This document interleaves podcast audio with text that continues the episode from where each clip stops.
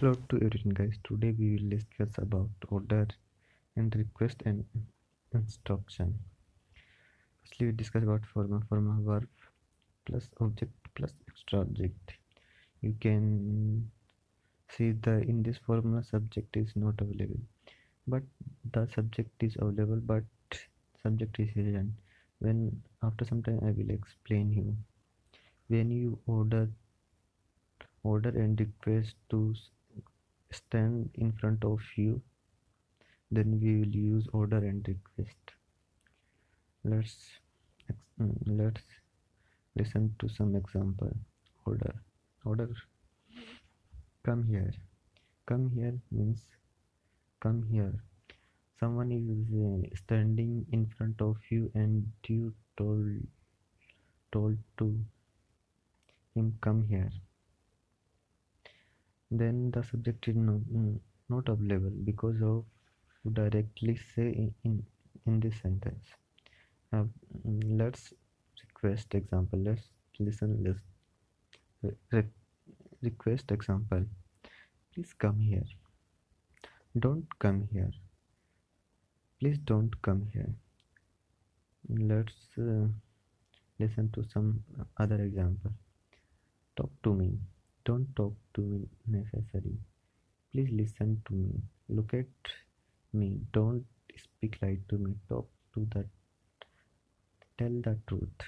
Take care of yourself. Control yourself. Control your language. Control your tongue. Live in your limit. Don't do it. Don't dare again. Don't try again. Please Repeat your first sentence again. Tell me one thing. Tell me one more thing.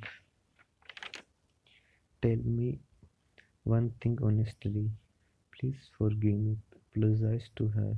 Open the door. Shut the window.